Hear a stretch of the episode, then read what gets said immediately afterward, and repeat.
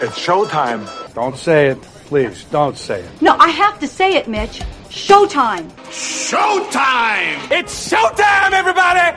Showtime!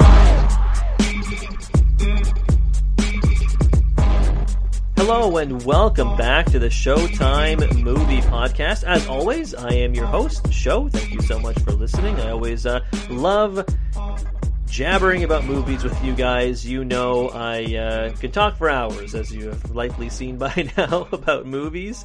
Uh, audio wise, real quick, I hope you guys, I hope this is okay. I've been experimenting with different audio solutions as I'm still at home, still pandemic, uh, still pandemic strewn at home using my uh, gaming mic. I did use this for a couple episodes before, but last couple episodes I had gone with my headset and it sounded a little canned, a little tinny. So we'll try this for now. If there are any problems, you can always uh, shoot me a line on Twitter, uh, emails. You can leave comments or whatever. But whatever you like, we can uh, we can figure that out. But uh, today we're going to talk about five movies. We're going to talk about Mulan, Tenet the new Christopher Nolan movie. Those two are the two kind of blockbusters that I thought we would have talked about by now, honestly. But we're going to talk about those two films. And we're also going to talk about the three films I'm seeing at TIFF. I am not accredited this year at TIFF, but then again, it's a pretty weird year for TIFF. So I think they let less press in in general, especially people who are not with like major media outlets. So no accreditation for me, but I am still seeing a couple films. Uh, I saw another round. That's with Mads Mikkelsen.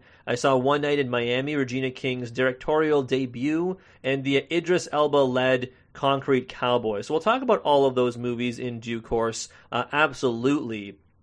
Uh, it's interesting to see how digital uh, TIFF has gone this year. I think in general years you can watch things at digital.tiff.net. I think just in a general sense, but they have pushed basically all their films the films online. I think you can there's a drive there's a drive-in they have seen stuff at, and actually I went to see Tenet itself at a drive-in, but not the same one. There's one down here downtown, pretty close to my apartment actually, where the TIFF has set up uh, their drive-in. The drive-in I saw Tenet is like in the middle of friggin' nowhere, but that's for another time, right? But uh, one thing I wanted to talk to you guys about off the bat, because I haven't made a podcast episode since this happened, was of course the passing of Chadwick Boseman, who uh, you know passed away at a relatively young age, early 40s, from pancreatic cancer. And I think if, if nothing else, that's a good call for everyone, especially people who, who don't get checked for that very often. A call for everyone to go get checked, right? So if you haven't, I, I please I encourage you. Cancer is the the worst. Um, my, my mom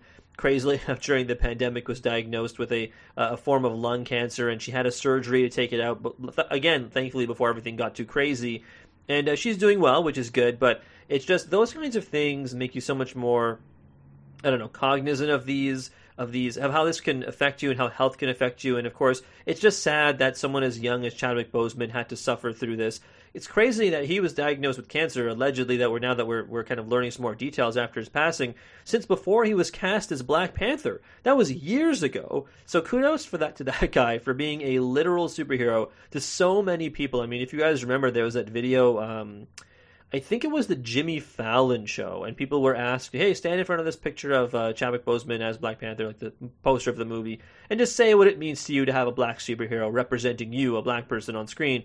And then he would come out afterwards and say, "Hey, hey there, John. Hey, how's it going, man?"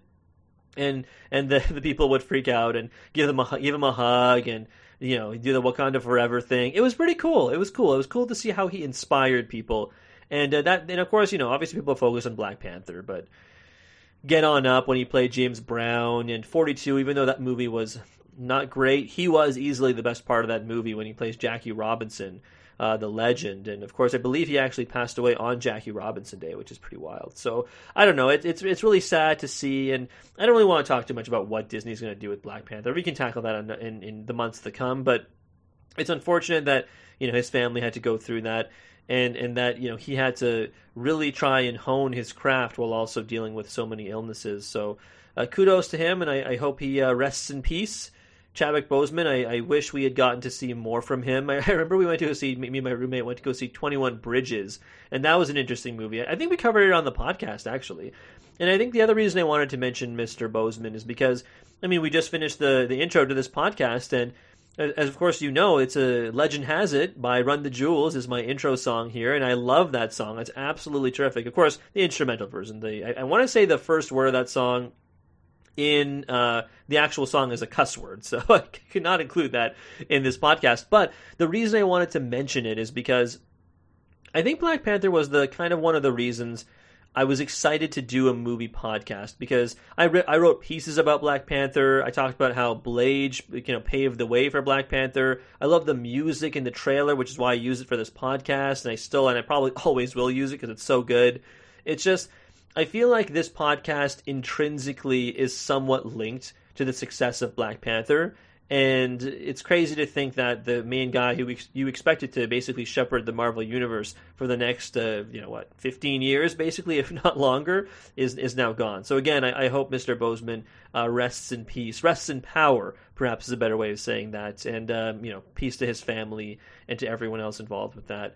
Uh, again, we'll talk more about uh, you know as we move on in the months to come and we see what Disney does. We'll talk about that, of course, as well. But another thing Disney is doing right now, of course, is the live action remakes. And I mentioned off the top, we're going to talk about Mulan, the uh, latest live action. Is, is it a remake, really? I don't know if it's a remake, but the latest live action offering of the classic animated movies. Of course, we've already got, let's see, we've got Cinderella. Aladdin, Beauty and the Beast, oh, and The Jungle Book and The Lion King. So this is the latest in that. So why don't we kick off the episode with a quick review of Disney's latest, Mulan.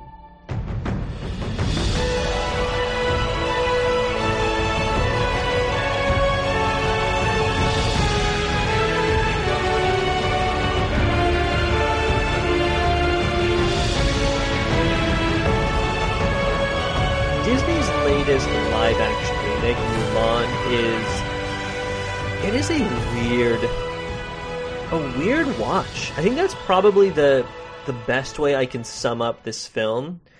And I think for me, I have to I think first off the bat acknowledge there are some things about cinema from let's say China and Hong Kong that I am not super familiar with. So I you kind of have to admit that that like if you are not familiar with those movies, you have to admit that if they do try and take from those movies and you're not used to it, it could come, come across as weird.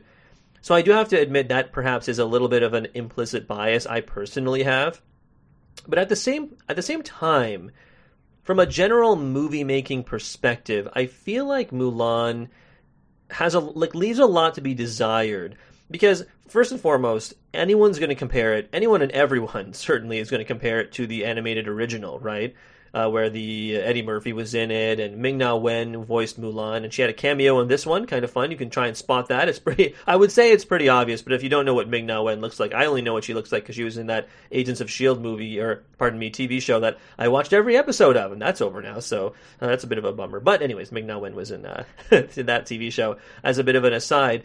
But uh, it just first of all no no mushu as you might expect. And i think that was kind of the it was kind of the big i don't know if it's not really selling point but it was kind of the big change one of the biggest changes for this live action remake. There's no mushu there's no uh, musical numbers. It's more of an action movie a straight action movie more of a i don't know i, I want to call it a historical epic like in a, in the same vein as gladiator certainly because it's not. It definitely takes from and pays homage to those Chinese and Hong Kong B action movies. And I think it's it's almost intentionally made to look that way.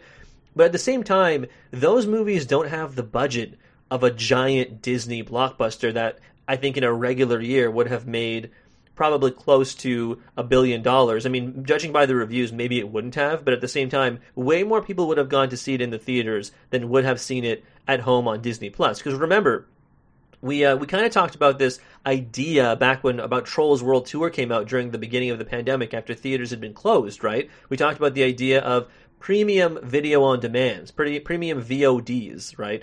And that's what that's what Mulan is. It was removed off of the release schedule, the Hollywood release schedule, and everyone was kind of wondering, man, is, is Disney going to experiment with Disney Plus here? Because of course, if they make money from Mulan now, they don't have to split it with a theater chain. They just they take hundred percent of the profits because you are paying you you the viewer. So I did this right. You the viewer are paying your monthly fee to Disney Plus, and then you're also paying money to see Mulan. And here in Canada, at least, it was thirty four ninety nine, and that gives you access to Mulan permanently going forward. Now, of course, with streaming movies and VODs and so on that is uh, subject and is uh, is uh, subject to piracy, I suppose. And I, I gotta think that was a factor for Mulan because Disney has not released any of the box office numbers for this movie, so that's kind of interesting. I know we've gone way off the beaten path here. I'm not really reviewing the movie right now. I, I will in a sec, but I just find all that really interesting. Now, for the movie itself, everyone is fine, right? Like the acting is fine. Not a lot of comedic relief. They do have some of those the soldiers that she meets be kind of the be kind of the comedy aspect, sort of. But I, from what I recall, this movie, the original movie, I should say, the the animated movie that Disney that everyone in America and in North America loves so much, had major issues in the sense that it didn't resonate with a traditional Chinese audience. Now, of course, the global box office was much smaller in the 90s as opposed to what it is today, where it's extremely important to, you know, quote unquote, win the China box office. But they didn't really like, for example, the songs. They didn't like the comedic relief. They felt like the Mulan legend, which is a very real and important one, was being kind of made into a caricature and Disneyfied and Americanized a little too much. So it almost feels like, in their attempt to appease those people, it almost feels like they didn't go far enough into that into that era, into that part of you know whatever movie making would look like, right? Because I still feel like they missed out on making this movie a little more fun. Like in the end, it does seem a little joyless, and not because it doesn't have the music in it, not because Eddie Murphy is not in it, just because everything just is, is a pretty wooden. The biggest addition in place, I would say, of Eddie Murphy is this witch character. She is played by Li Gong, and I believe the the they don't actually say her name too much in the movie. I think they just refer to her as a witch. But in the credits, her her character's name is Jian Niang, and I apologize if I, if I mess up any of their names. But uh, yes, Li Gong, she is one of the uh, bigger stars, as I uh, as I understand in in the Chinese uh, box office market. And she was an interesting character. Yifei Liu is the one who plays Mulan. Uh, Donnie Yen actually is the one who plays the commander. And and Jet, have some other other kind of people who make uh, sort of cameos almost. Like Jet Li is an interesting cameo as the Emperor. He doesn't have a lot to say really, but he he Jet Li is in this movie, which is kind of fun. Uh, Ma as uh, Mulan's dad, and Rosalind Chao is Mulan's mom. If you remember, uh, Tzi Ma has been in a ton of movies. Um, of course, he was in Rush Hour. He was also, I think, recently in The Farewell. Uh, Rosalind Chao, uh, if you remember, she was in the Joy Luck Club. And it was also Keiko O'Brien in Star Trek, which is kind of fun, uh, which is where I recognized her from. You think you would recognize her from the Joy Luck Club, which was a fantastic movie. But whenever I think of her and I see her face, I think of Keiko from Star Trek The Next Generation and, of course, Deep Space Nine. So that just means I'm a big old nerd. But, anyways, uh, that that's kind of the, the main cast I think most people would recognize. Uh, I just I don't know though. I this movie, the biggest change I think Mulan makes from the original, at the very least, is that they don't really leave Mulan's success up to something that's just her her pure skill and motivation. It is more left up to the idea of chi. Now, as I understand, after speaking with some friends who are more well versed in the, uh, the the movies that these draw from, from from the other side of the world, chi is an important concept, something that you can harness and use. You can like you know move boulders with it, or you can do whatever. Like it is something you can actually use to have a tangible effect on things around you. And the witch character, again played by Li Gong, she is kind of the extremist example of this, right? Like she can turn into like a flock of birds and bats and like, you know, use her magic chi to like use her, make her dress fly out and like choke guys to death and stuff like that, right? I think it was actually pretty cool. And of course, they draw a pretty big parallel between Mulan and the witch. So I think I found, I thought that would have been an interesting parallel to dive a little deeper into but really, it, it, was it was so shallow that it almost seemed like they shouldn't have done it at all if they were only going to do what they did in this film, right? And I think that's what kind of bothered me more than anything else. Beyond that, I think the idea of chi wasn't really explained a lot to the audience, right? Like if you are already familiar with what it is, maybe it works for you. But for me, as someone who is not super familiar with it, it it almost seemed a little out there, right? Like you could have, like if, if someone said Mulan has midi chlorians and you replace the word chi with the Force, this would have been one of the coolest Jedi movies you had ever seen. You just replace all the swords with lightsabers and you know the the witch is kind of like the Darth Vader character and trying to pull Mulan over to the dark side. Like that, honestly, that's where my mind went because they didn't really explain the mysticism of Chi and its place in the culture that we're viewing. They just explain it like, yeah, she has Chi and it allows her to do backflips. Yeah, she has Chi and it allows her to run on the walls. Yeah, she has Chi and it allows her to be really good at sword fighting and to like, you know, kick things with her feet and so on, right? Like it just, that seemed to be the primary reason for why she was good at martial arts instead of just being good at them like you, you expect her to be because she's just a powerful character. And it, uh, to me at least, that seemed to at least a little bit rob her of some agency, which is a shame, right? Because part of the whole reason everyone likes Mulan is because she's a strong female character. And when you boil it down to oh, it's just because she has an overabundance of chi, as I, I believe someone refers to it at the beginning of the movie, then it feels like it takes away a little bit from her personally, right? And it's it still had some interesting action sequences and set pieces in general, but at the end of the day, again, it's an action movie featuring a fearsome warrior like Mulan. You want to see more. I want more out of it, and it was it was kind of just tepid. I think ultimately it was tepid and and I'm I was kind of again I mentioned earlier all that box office stuff and the premium the premier access and thirty four ninety nine in Canada. I was kind of annoyed I paid thirty four ninety nine. I gotta say I was kind of annoyed because I don't think that movie was worth thirty four ninety nine. Like I I watched that movie my with my uh, parents and my brother and sister. So the five of us got to watch it for thirty four ninety nine. So if you view it like that, perhaps it's a bargain. But frankly, I feel like I should have just waited for December when it's going to come to Disney Plus, you know, quote unquote for free. I mean, you're still paying the monthly fee, but still, anyways. Now I won't go too much into more into Mulan because I mean, what more is there really to say, right? You're not getting the original. You're getting something completely different, and it's not as good, unfortunately, right? So ultimately, I think you should like if you're a fan of these Disney live action remakes, I think you almost owe it to yourself to watch because it wh- where it falls in the hierarchy of in terms of live action remakes of let's say Cinderella, The Lion King, The Jungle Book, and Beauty and the Beast. I don't know if I'm forgetting one, but oh, Aladdin, of course. It, it, where where you're where you rank it in there? I mean, unfortunately, I'm ranking it at the very bottom because I mean even the even the Jungle Book and I mean, is that really a live action remake if most of the animals are CGI? Is The Lion King really a live action remake if most of the animals are CGI? I, don't think so personally, but they, they count it. But you know, even even if you took those two out and you and you only count Cinderella, Beauty and the Beast, and Aladdin, it's it's it's clearly worse than all three of those movies. But hey, that's just me. I wanted to like this movie because I love Mulan, as many people of my generation do. But such is life, and uh, we have to move on, unfortunately. Okay, let's get to the next movie on the list. I want to power through these as quickly as possible because I do want to spend some time talking about the TIFF films.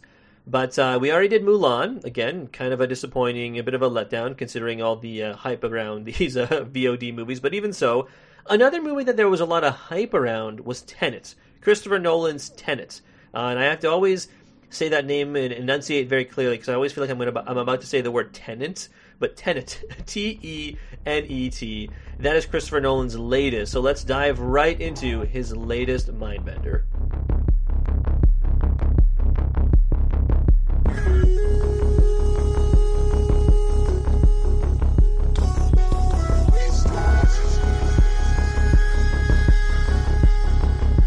I feel like I should start this review of Tenet by talking about Inception.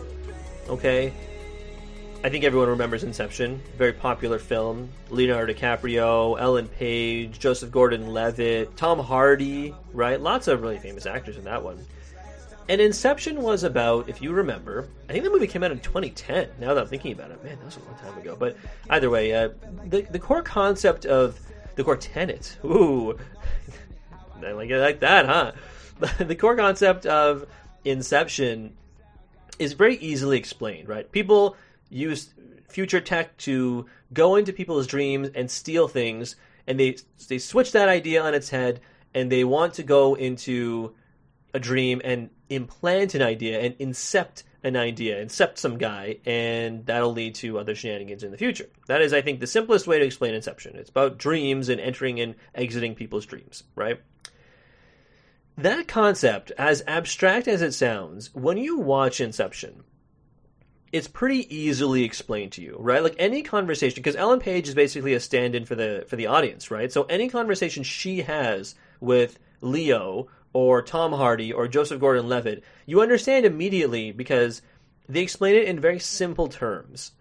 And that brings me to Tenet because again, like Inception, it has brilliant set pieces. I genuinely think the the set piece you see both at the beginning and end of the movie, relative end of the movie, uh, at the airport is one of the coolest things I've ever seen in a movie. And when it clicks for you, it really clicks. Okay, that is, I think, the the key takeaway from this movie. When it is on, it is really on because it's cool, it's slick, it's just fun to watch, and it really is kind of an impressive feat of storytelling and filmmaking. I genuinely think that.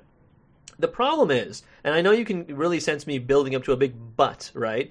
The problem is, is that everything outside of perhaps that one moment is kind of boring and confusing. And I consider myself, and I consider all of you guys too, people who are able to understand. And I, and I, and I think, and I, again, I brought up Inception because Inception is an example of a movie where with a complicated concept that is accessible to audiences. And Tenet is an example of the complete opposite, I almost feel like. And it's, again, I'm not saying Tenet is too complicated to understand. Um, that's not what I'm saying.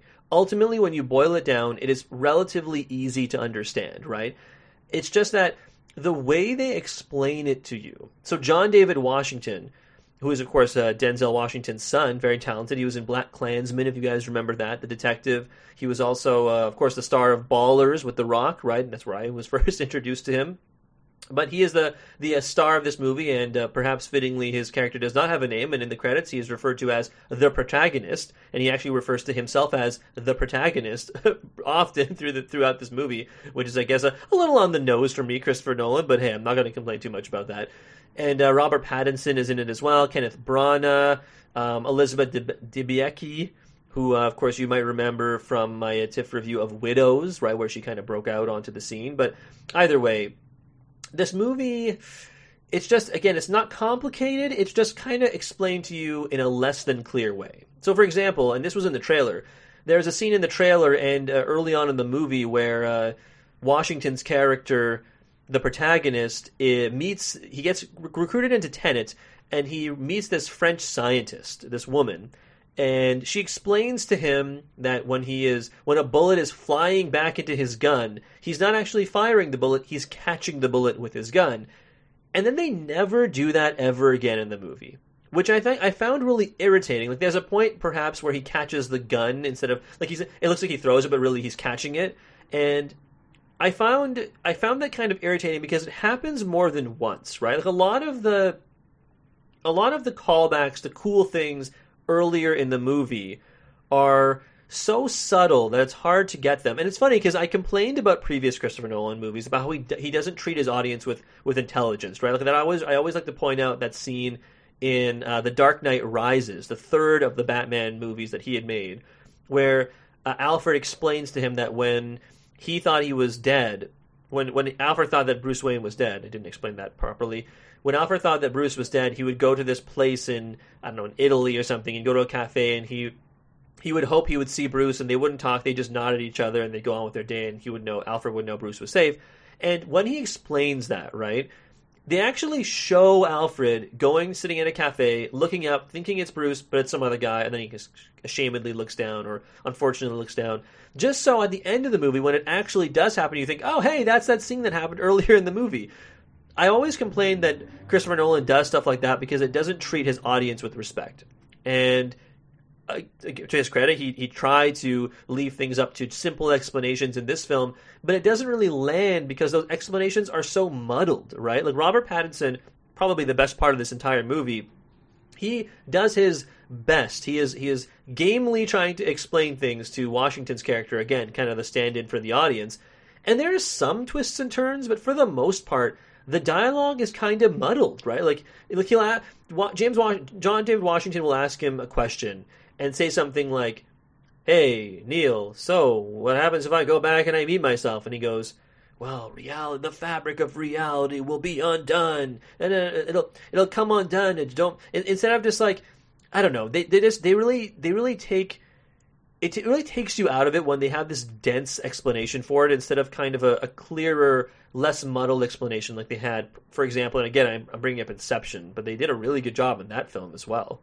The funny thing about Inception is that Christopher Nolan wrote that movie, as he usually does, right? Like he usually writes his own movies. And he wrote Tenet too, but I don't know what it is. I don't know if maybe the concept is more complicated in Tenet than it was in Inception, but I don't know. It just was kind of a bummer that, like, I guess to boil it down, after Inception was done, I thought to myself, man, I can't wait to see that movie again to see all the little things I missed.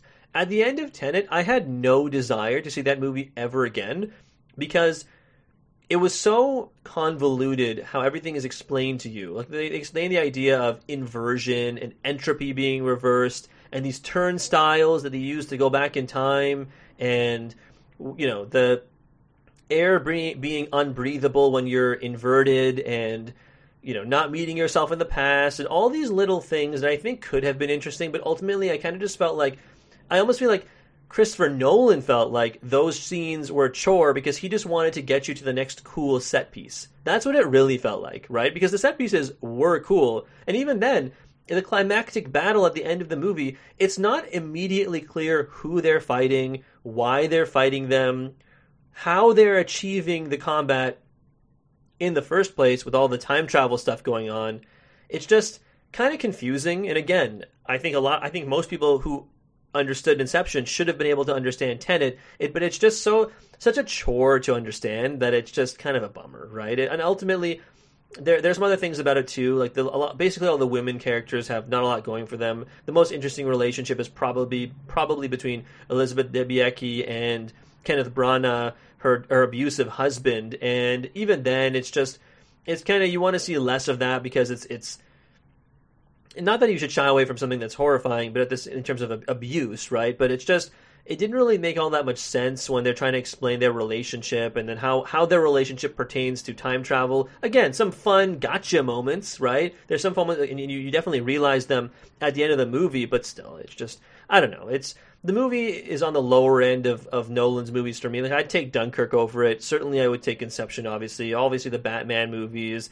Uh, I don't know. It's just a, a, little bit of a bummer that the a lot of these characters weren't given more to do. So I think if you are a completionist for that kind of thing, you should go and see Tenet because you might get more out of it than I did. But uh, honestly, after we're done talking about it today, I hope I never have to talk about Tenet ever again. So take that for what it's worth. All right, time for TIFF. TIFF 2020 is going on right now. Uh, as I am recording this podcast, it is Thursday. I believe the last day of the festival is a Friday. Uh, we'll see if any surprises come out on Friday. No People's Choice Awards screening this year because, of course, it is all digital. So much different TIFF. Hopefully, again, we get back to the regular the regular uh, festival capacity and screenings and everything uh, in 2021. But the way it is this year, I only got to see three movies. Another round, One Night in Miami, and Concrete Cowboy. So let's start with the first movie that I saw chronologically at TIFF, and we'll start with another round.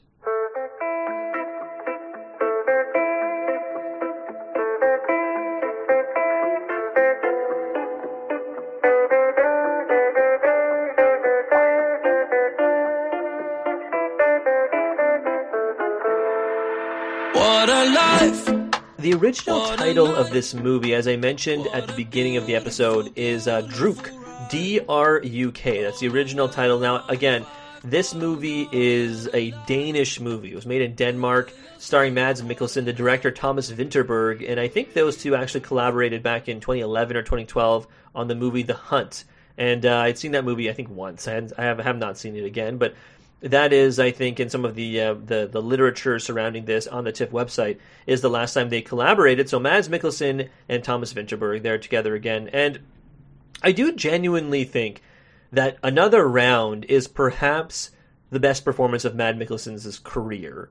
Okay, I think he's I think he's a wonderful actor. I recently actually watched Hannibal during the uh, pandemic, and that's a great performance. But I mean, it's a not a lot of emoting by uh, by Mads Mikkelsen, right? I mean, perhaps as you might expect for him playing, you know, Hannibal Lecter, the famous cannibal, Hannibal the cannibal, right? But uh, I I think another round is genuinely his best performance, and the uh, the cliff notes of this is four friends, and they're all teachers at a local high school. They test this philosophical theory by a I, I don't know if he was a Swedish philosopher or a Danish philosopher, but either way, they test his theory that if you have more, if you have a higher level of alcohol in your blood, right? If you have a higher BAC, blood alcohol content, you will be more successful. And obviously, the way to maintain that is if you drink constantly, right? So they think this this philosophy says that if you maintain a, a level of drunk, a level of tipsy around 0.5 percent, that you will be more successful as if if you were sober. So that's that's kind of the basis for this movie, right? They they decide to test this out, all four of them. I think uh, what what is it? It's one. He is the history teacher. Mads Mikkelsen is the history teacher. There's the gym teacher. There's a music teacher. And I think the other guy, it's kind of unclear. I think he's maybe like an English teacher or another kind of arts teacher. But either way, there are four of them uh, are different disciplines in this high school. And when when the movie starts, you kind of see Mads Mikkelsen. He's struggling, right? He has a, a, dead marriage. His wife seems to be kind of annoyed by him. She's not really that interested in him anymore. She works nights and he works days, so they don't see each other all that much. They have two kids who don't see a lot of uh, interaction with his uh, with their father. Certainly, he just seems he just seems to not be present in his own life, and that includes at school too. And after basically the the teachers, uh, pardon me, the parents and and their kids of his class call him into a meeting where they basically complain and say, "Hey, you're not you're not being a good teacher." And he kind of hits rock bottom, and that's when he has dinner with his friends, and they eventually come across his plan and decide to enact it. Right. So that's kind of the the Cole's notes, the cliff notes of this movie. As you might imagine, things go south, right? Like things obviously go south when when you drink that much alcohol. And because the interesting part was that when they do maintain the uh, 0.5 alcohol level in their blood, they are successful. He's a better teacher. He's he's doing funny anecdotes. He is talking about uh, you know leaders who were drunk over history and how you shouldn't judge them and so on. But he's doing all these unconventional lessons and they're funny and they're electric and all the students love him and they're learning things. And sa- same goes for the music teacher and the the gym teacher and and everyone else, the English teacher as well.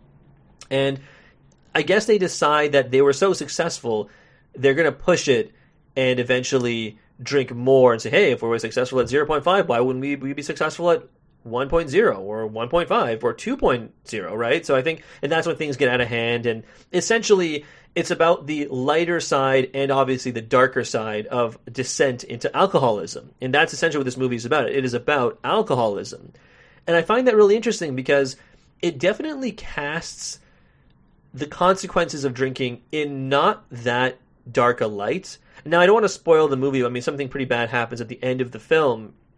But at the same time, it almost seems to posit that it's actually pretty good if you drink, right? Like, I mean, I'm a radio host occasionally uh, here in Toronto, and I thought to myself, man, like, what if I drink before I go on the radio? That would be bad, right? That would not be good. And so I think whereas that would be the case for like majority of people this movie seems to posit that it is okay to a certain extent. Now maybe that's and I, and I wonder because maybe that's like a european thing right? Like maybe i've i've read and and heard from people that that is something that is more like casual drinking in terms of like having a glass of wine with dinner. That is something that is more acceptable perhaps in europe and other parts of the world than it is in uh, at least here in canada certainly and, and definitely in the united states as well. I mean people drink but I don't think that's quite as accepted as it is in, in different parts of the world. So perhaps that's just a, a different, maybe that's just like a different, you know, for lack of a better term, culture shock.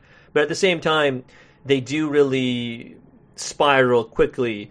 And it just seems that they, even though what happens at the end of the movie is not great whatsoever, they almost seem to gloss over it very quickly at the end of the film. Like if you guys see this movie, I, I would love to hear from you because even though the movie ends on a on a like the last clim the climax of this movie is that things go south poorly with their marriage and with some of their other friends, his other friends, uh, Mads Mikkelsen's character. It's just that they everything is fine at the end. Like everything is is looking up, right? Like everything is coming up Milhouse for Mads Mikkelsen at the end of this film, which I think is kind of what was it was a little jarring for me. Let's put it that way. Uh, but ultimately, like I said, I think it allows a lot of um, emotion to come through on the face of Mads Mikkelsen. A lot of close-ups I really like. A lot of uh, shots with him by himself, and even though there's obviously no uh, voiceover or anything like that, Mads Mikkelsen is such a good actor that you can tell what he's what he's thinking on his face, and that's not something you've really got to see from him in a lot of his blockbuster uh, American movies, right, on this side of the world. So I think that's why I really like this so much. You really seem to get a piece of his soul a little bit, and I think that's what made this movie so good, especially for Mads Mikkelsen. So if you're a fan of his, I would recommend it. If you're interested in a, a, very fun but also kind of uh, it can bring you down a little bit, Danish movie, then I would suggest you check this out as well because these movies don't come around all that often, and I don't think that they're necessarily shown all that often in uh, North America either. So if you do get a chance to watch this, I would I would definitely heartily recommend it. We'll soldier on here to the next movie I saw at TIFF. I know I said I was going to do it chronologically, but you know what? I've changed my mind. I'm going to leave another night in Miami for the end of the episode, and I'm going to tackle right now the movie you come to see Idris Elba for, Concrete Cowboy.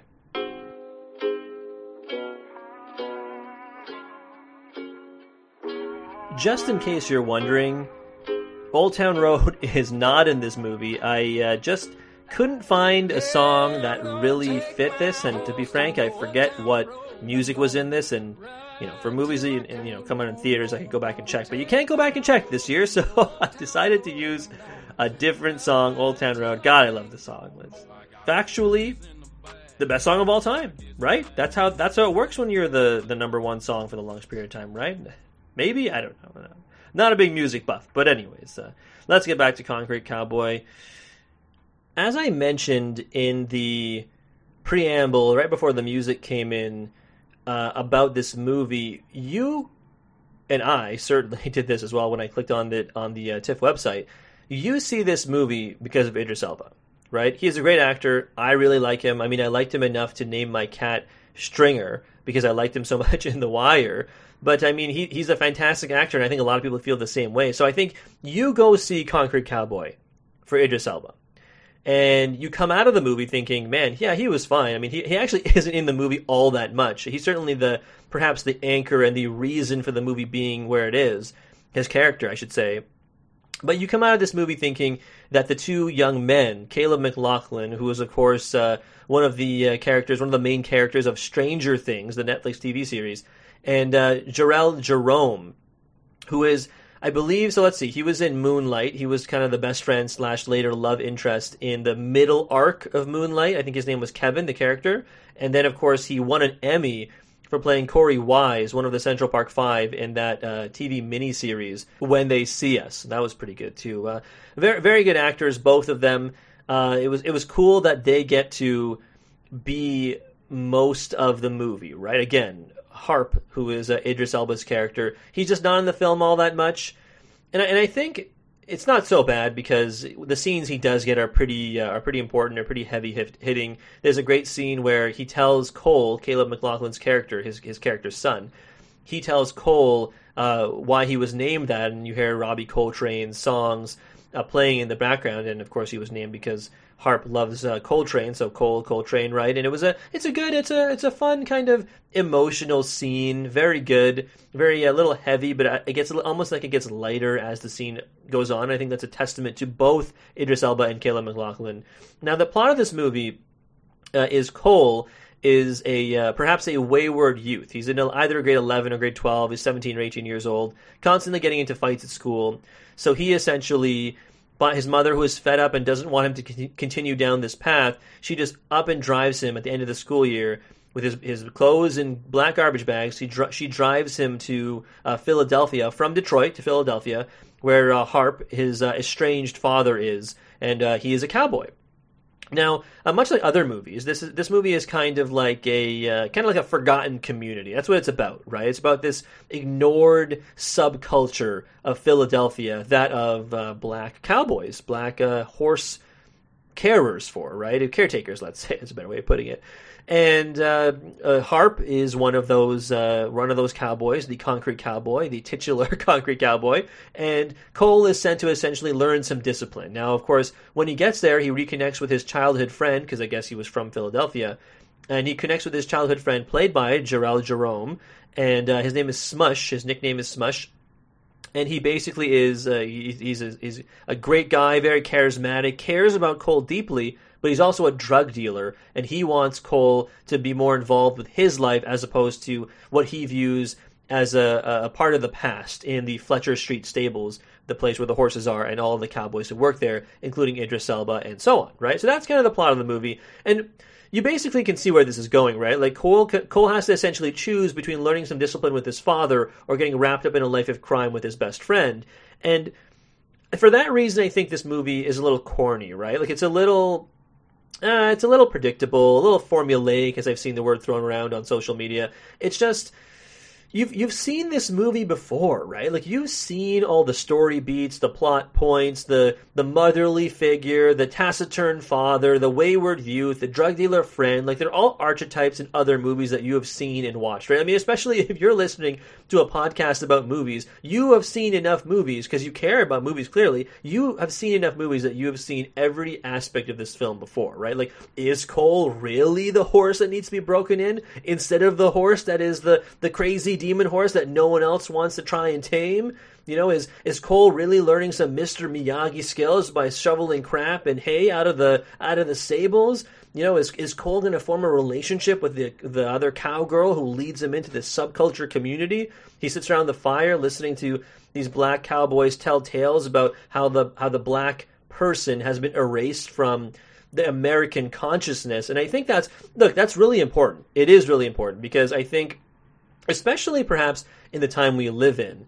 Those kinds of stories are constantly becoming coming to the forefront as they should as they should have a long time ago honestly but it's nice that they are but it's just this particular story even though it is really interesting learning about the Fletcher Street stables and it is filled with great performances from Idris Elba from Jharrel Jerome from Caleb McLaughlin Method Man is actually in this movie reuniting with uh, Idris Elba from his days on The Wire actually he is great as a a black cop who is uh, has roots at the Fletcher Street stables there's actually a pretty interesting scene where as you might predict, uh, the police come for because there are complaints of, of malnourishment for the horses. So the animal services and the police come to seize all of the horses.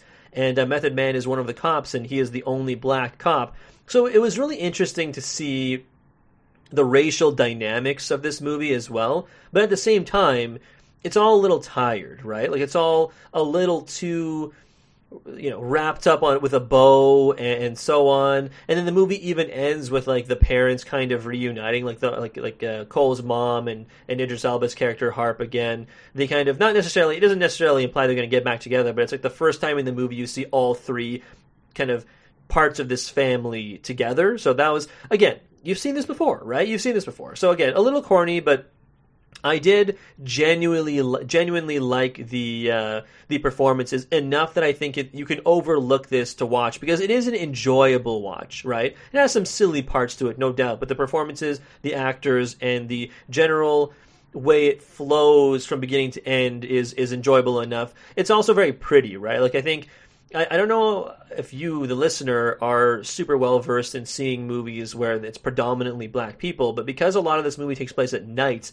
it's interesting to see how the director and cinematographer filmed these black actors against the backdrop, the black backdrop of the Philadelphia nightlife and I think it's really it's very well done. It's very colorful. Lots of interesting light and shadow is used, and to, to great effect. And I think that's a, a very underrated aspect of this movie. But ultimately, I think when you go, you will be the most struck, the most affected by the performances of Caleb McLaughlin as Cole and Jharrel Jerome as Smush. So pay attention to that if you can. Idris Elba, great as usual, but again, not in it all that much. Not as much as I think you were perhaps led to believe. Certainly as much as I was led to believe. But still, again, I, I really enjoyed this. So this is kind of a, an above average, considering the uh, just the sheer amount of movies that are at TIFF. I think that this movie, yeah, is an above average showing, uh, especially in the uh, pared down version of TIFF 2020 last movie for me of uh, TIFF 2020 is uh, definitely my favorite movie. Definitely the the most enjoyable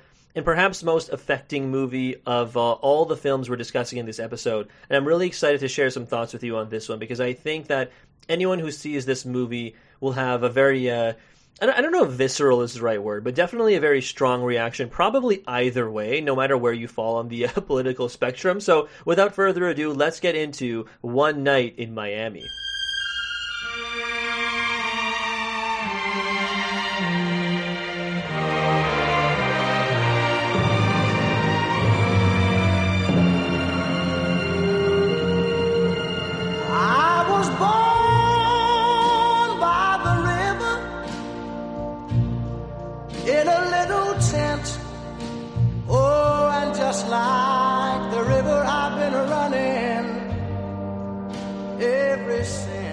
It's not often that somebody's directorial debut is, uh, like I said before, so affecting. Of course, uh, Regina King, who won the Oscar for If Beale Street Could Talk last year, uh, just last year, and so this she used her, her clout, and of course she was also the star of the uh, HBO miniseries The Watchmen, right? The based on the comic book. So she she had a busy a busy uh, twelve months, busy twelve to fourteen months doing the winning the Oscar, then being in a, a great critically acclaimed TV show, and now directing a very good movie, One Night in Miami. Now, it's important to note that this movie is a fictional account. None of this stuff actually happened. It is all based on a play that I believe was released pretty uh, relatively recently. 2013 is, I believe, when the play was released, and the uh, the screenwriter of the uh, movie is actually the writer of the play as well, Kemp Powers. He wrote both, uh, so a good guy to get to write the uh, screenplay for this movie, right?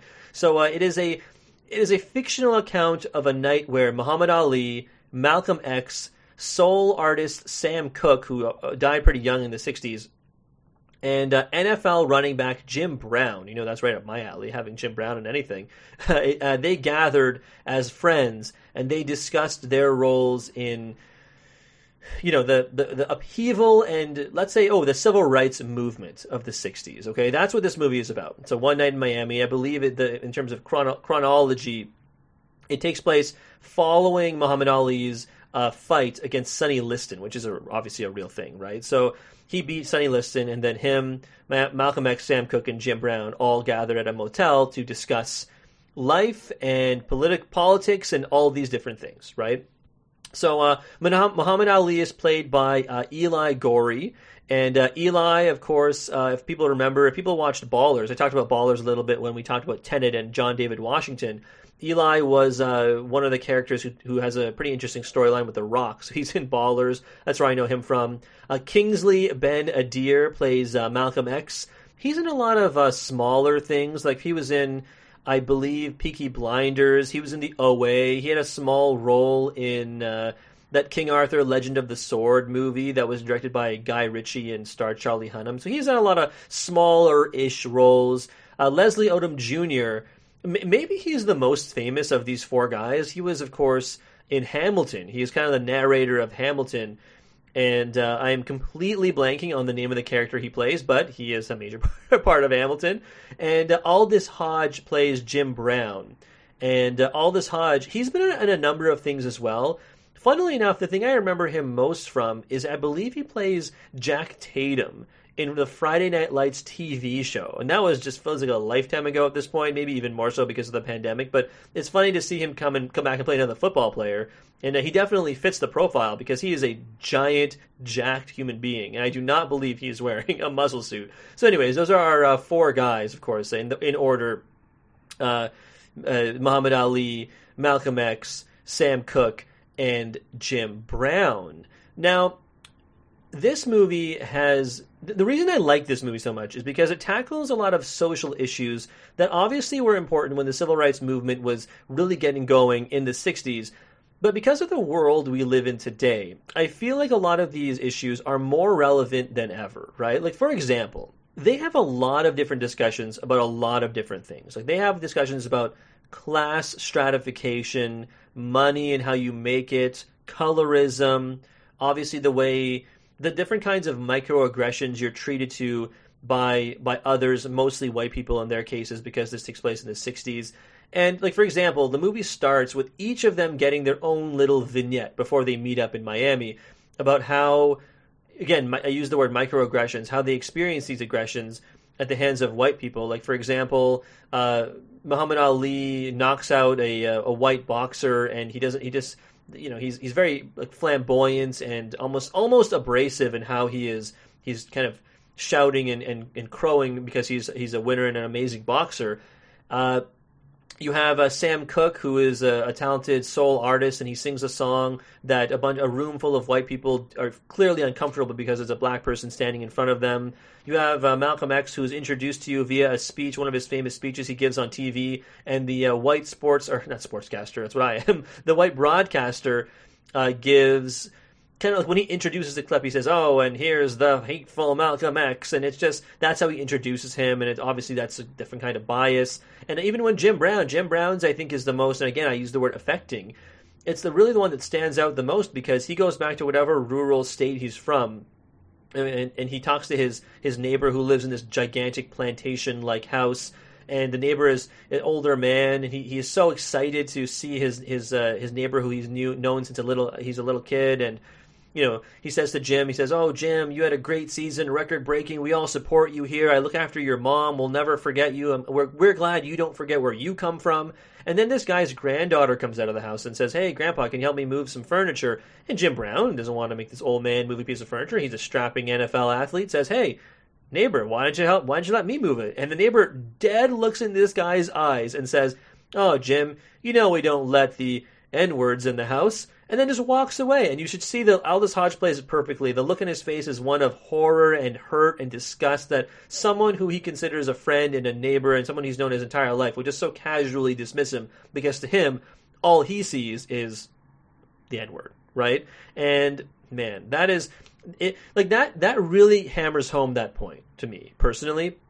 And I think the other reason I mentioned how a lot of this stuff is very like it's very it's very relevant today. Like for example, there's a conversation in this movie where Malcolm X really bemoans and goes after Sam Cooke because Sam Cooke makes his money by selling music that has no message, he claims, to white people, and he makes money off of white people and Malcolm and, he says, "Oh well, I'm doing all this. I'm I'm great. I'm taking advantage of the white people. And every time they remake a song of mine or remake a song of a friend's, I get a dollar put into my pocket because I own the masters and all these different things. And how he's taking advantage and he's a shrewd businessman."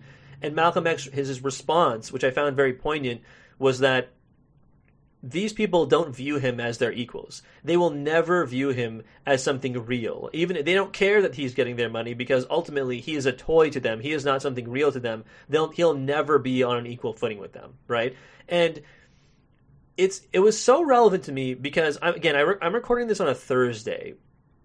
So last Thursday, a week ago today, tonight, I suppose, or yesterday, I guess, because I'm recording this on. I, I guess technically it's Friday morning because I, I record things super late. But anyways, uh, the, NF, the NFL season kicked off, right? And of course, this has been during the pandemic where all the Black Lives Matter protests have been happening and a lot more discussion about race and the the the white privilege and the uh, differences between how races are perceived, certainly in America, but definitely all over the world. And it was really interesting because the NFL, when it kicked off, it was between the Houston Texans and the Kansas City Chiefs. And pardon me for bringing this back to sports. If you're not really a sports fan, I apologize, but it is relevant, I promise. And the Houston Texans and Kansas City Chiefs, led by Deshaun Watson and Patrick Mahomes, respectively, linked arms. Okay, so they had a moment of unity. It had nothing to do with the flag. It had nothing to do with the national anthem. And they linked arms, all kind of in one long line on the field, right? So like it was like all of the Texans were on one side of the field up until Deshaun Watson at the end of the line, and then Deshaun and they're all linking arms, and then Deshaun Watson on his end links arms with Patrick Mahomes, and then going from there, the, all of the Kansas City Chiefs are linking arms as well, and the coaching staff's involved. It's one long line that goes almost the length of the football field, and they say the the PA announcer at Arrowhead Stadium in Missouri says, "Hey, this is a moment of unity. Please respect it, and we'll have a moment of silence." And the people in Kansas City booed them they booed them. Now, again, it wasn't every person in that audience, no, because it also wasn't a full audience. About seventeen thousand people versus like the regular, probably what fifty-five to sixty thousand people as it usually holds. So again, not a full, not a full audience, and perhaps you can make the argument that the people who were being respectful were being silent, so you're not going to hear them, obviously. But at the same time, it was enough people booed that it was audible on the broadcast, and, and it was to my to my great disappointment, nobody on the broadcast acknowledged it. It was really uncomfortable. But I think that the reason I mention it is because I think that is a great example of how what Malcolm X said to Sam Cooke in One Night in Miami is really something that is still true today. That is something that is absolutely true today because those people in those in the seats there who booed don't view those athletes as as people. They just view them as toys to go win them a football game. Like what would have happened if Patrick Mahomes just walked off the field? They they like I mean they probably wouldn't have forfeited, but at the same time like They don't view him. He just won them a Super Bowl. The Kansas City Chiefs hadn't won the Super Bowl in 50 years. He is their franchise savior, probably going to be one of the greatest quarterbacks of his generation, if not all time. And they booed him and the rest of his teammates, despite that they play quote unquote for them because they were quote unquote showing a moment of unity. Those people booed unity, and that is messed up. And they booed them because they're black. And that is what stands out to me. That is absolutely wild. And as it pertains to One Night in Miami, it's wild because you would think that things that were relevant in the 1960s would no longer be relevant today in terms of in terms of you would hope the world is a better place. But uh, as we've seen in the last uh, six months as we've seen over the course of 2020 it is clearly not that is clearly not the case. So yeah, it's just it was it, it, really struck me because that had just happened and all the like I mentioned the the Black Lives Matters protests and all that stuff that really it really stuck with me. Performance wise, uh, great stuff from all the four main actors: uh, Aldis Hodge, Eli Goree, Kingsley Ben-Adir, and Leslie Odom Jr. Uh, Ben-Adir is probably the standout for me as Malcolm X. Everyone is great, like I mentioned, of course, but Malcolm X is just, I think, given more to do. You just see more of the preaching that everyone has come to uh, learn about. I mean, for example, Malcolm X existed far before my time, obviously, but I've learned about him in school. And again, I, I haven't watched him enough on, obviously, you know, quote unquote television and YouTube and so on in order to really point, like, look at his performance and say, yeah, that's that's Malcolm X. But he evoked the fiery preacher who is so passionate about so many things so well that I can only imagine that he captured his his spirit at the very least and, and the the integrity of his message. And I really liked that. That really stuck with me after I finished the movie. I think from a directorial uh, perspective, we talked about how this is uh, Regina King's first film uh, that she has directed, and you know what? Pretty simple, all things considered. I think, like I mentioned, this is based on a play, and I think perhaps sometimes it can really seem like a play. Like sometimes it can seem really stagey, right? In the sense that it's just four guys standing around talking. But they do enough scene changes. Like they go up to the roof of the hotel, they come back down to the hotel, and they switch up the they switch up the the duos for a while. Like for example, Sam Cooke leaves, and then uh, Muhammad Ali goes after him and then leaves Jim Brown in the hotel room with Malcolm X. And then when they come back, they switch it up again. So you know, Malcolm X is with uh, Sam and Jim Brown is with uh, Muhammad Ali, and they, you know what I mean? Like they switch up things like that a lot, so you get different combos of dialogue. But it's not a very flashy movie, nor do I think should it have been. It's just, I think it's a very pared down, very restrained movie for Regina King's first ever di- directorial uh, debut, right? So that's pretty cool. I, I, I really like that. I don't really know that she could have jazzed it up any more visually, so I'm not going to complain about that.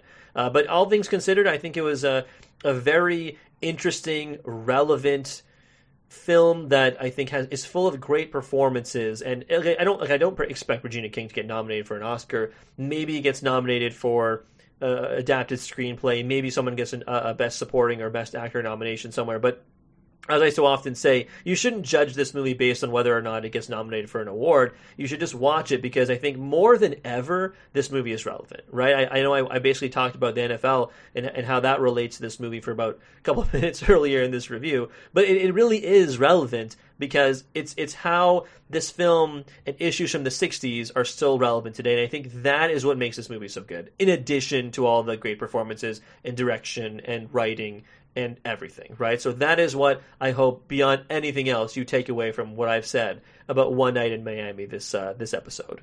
Well, that is it from me, and uh, perhaps as we have come to expect, I have blown past my uh, promise of 45 minutes. I apologize, but hopefully you guys got something out of this. Again, we talked about Mulan, Tenet, Another Round, Concrete Cowboy, and One Night in Miami. Uh, three TIFF movies, three film festival movies, and uh, two blockbusters. That's kind of what we thought the uh, year would be, right? We thought we'd be talking about James Bond and Black Widow and uh, the latest Fast and the Furious movie. I had some, a guest lined up for that one and, and all these different things.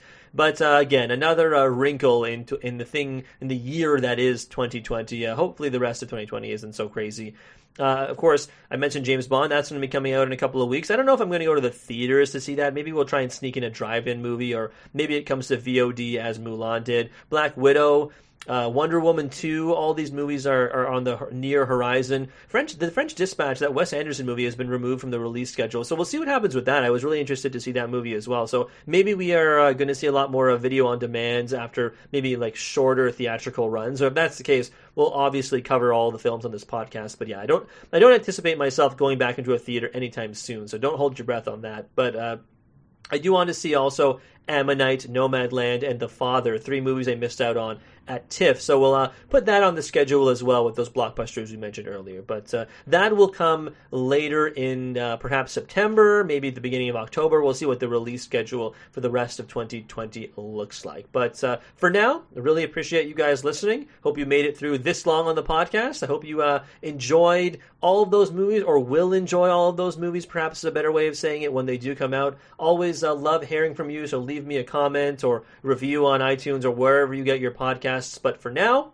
thank you so much for listening. I uh, wish you guys the best of health, and I hope you have a great night. In my culture, death is not the end. It's more of a stepping off point. You reach out with both hands in Bast and Sekhmet. They lead you into the green veldt where you can run forever